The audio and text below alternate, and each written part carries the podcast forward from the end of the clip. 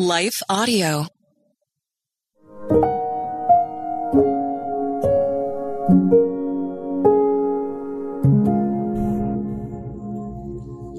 Thank you for listening to Your Daily Prayer, a podcast dedicated to helping you find the words you need to connect with your Father in heaven. No matter what's going on in your life today, you can trust that God wants to hear from you. Right after this short word from our sponsor, we'll pray through today's prayer together.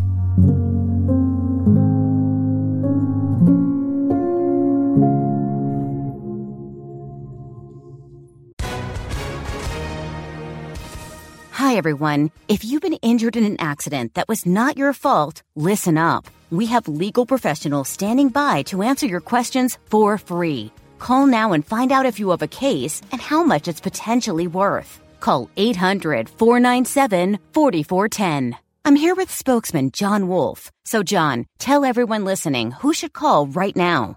Well, Maria, first off, thank you for having me here. It's always nice to answer the listeners' questions. Now, as far as who should call in, anyone who's been injured in an accident and think you deserve compensation, give us a call right now. 800 497 4410. You'll find out if you have a case and how much it's potentially worth. Thanks, John. You heard it, folks. Take advantage of this opportunity and call now. 800 497 4410. Advertisement sponsored by Legal Help Center may not be available in all states.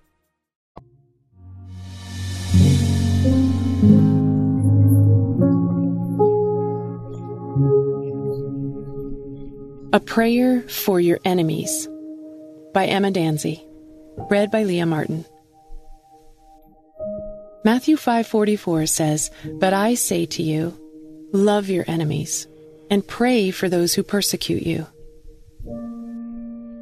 It's extremely easy to pray for those in our families and our friends and for ourselves. However, it's a whole new ballgame when we realize that Jesus called us not only to pray for those who we like, but also our enemies. He even goes as far to say to love our enemies and pray for those who persecute us. This means the bullies, the evil leaders, the harsh coworkers, and rough family members, the most terrible of people, can be prayed for in the power of Jesus.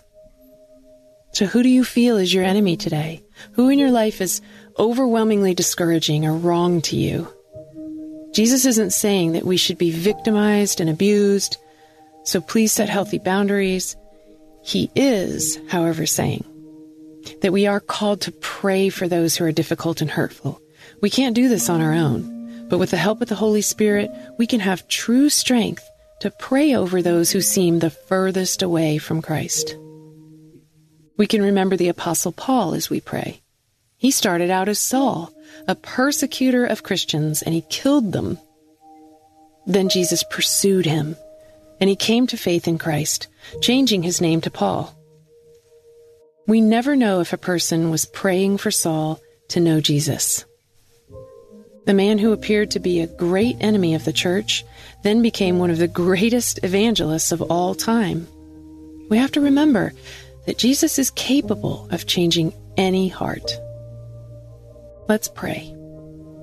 Dear Lord, I know that ultimately my greatest enemy is the devil. There's a real spiritual battle going on all around me.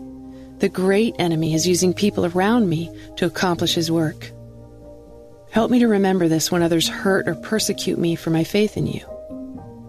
Father, would you please give me your heart of forgiveness and hope for my enemies? Ephesians 6 10 through 12 says, Finally, be strong in the Lord and in his mighty power. Put on the full armor of God so that you can take your stand against the devil's schemes. Would you enable me to love them well and live like you in front of them? Even when they try to get me down, help me to be strong in you and have the full armor of God on. God, help me to remember that Paul started off as Saul. And if you could transform the life of a Christian killer, you can change any heart. Help me not to put those who live against me in a box. Remind me that you say in 2 Peter 3 9, the Lord is not slow in keeping his promise, as some understand slowness. Instead, he's patient with you, not wanting anyone to perish, but everyone to come to repentance. God, give me this same heart that desires repentance and transformation. Help me to not lose hope that you're working. Give me the words to pray over them. Lord, please save the souls of those who are my enemies. Show them your love and your salvation.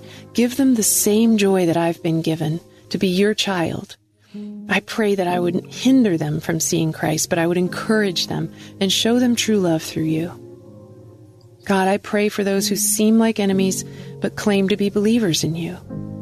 Help me to love the body of Christ well, even those I disagree with or feel hurt by. We're all broken, and I pray that you would bless them and meet them in whatever they're going through and help me to be loving and kind by your Spirit. I pray against the attacks of the true enemy who wants to divide and ruin the work of believers. I pray that my enemy among the church would see true forgiveness and love in me. Father, I was once your enemy. Colossians 1 21 through 22 says, once you were alienated from God and were hostile in your minds, engaging in evil deeds. But now he's reconciled you by Christ's physical body through death to present you holy, unblemished, and blameless in his presence.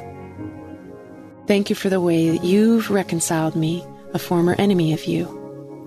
Help me to extend this opportunity of grace through Jesus to others. Amen. Your Daily Prayer is a production of Life Audio and Salem Media. If you liked what you heard today, please take a second to rate and review this podcast in your favorite podcast app so that more listeners like you can find the show. For more faith filled, inspirational podcasts, visit us at lifeaudio.com.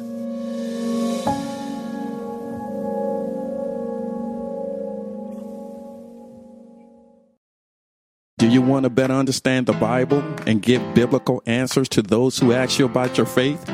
Hi, this is Perseus Poku, host of the Sound Reasoning Podcast Show.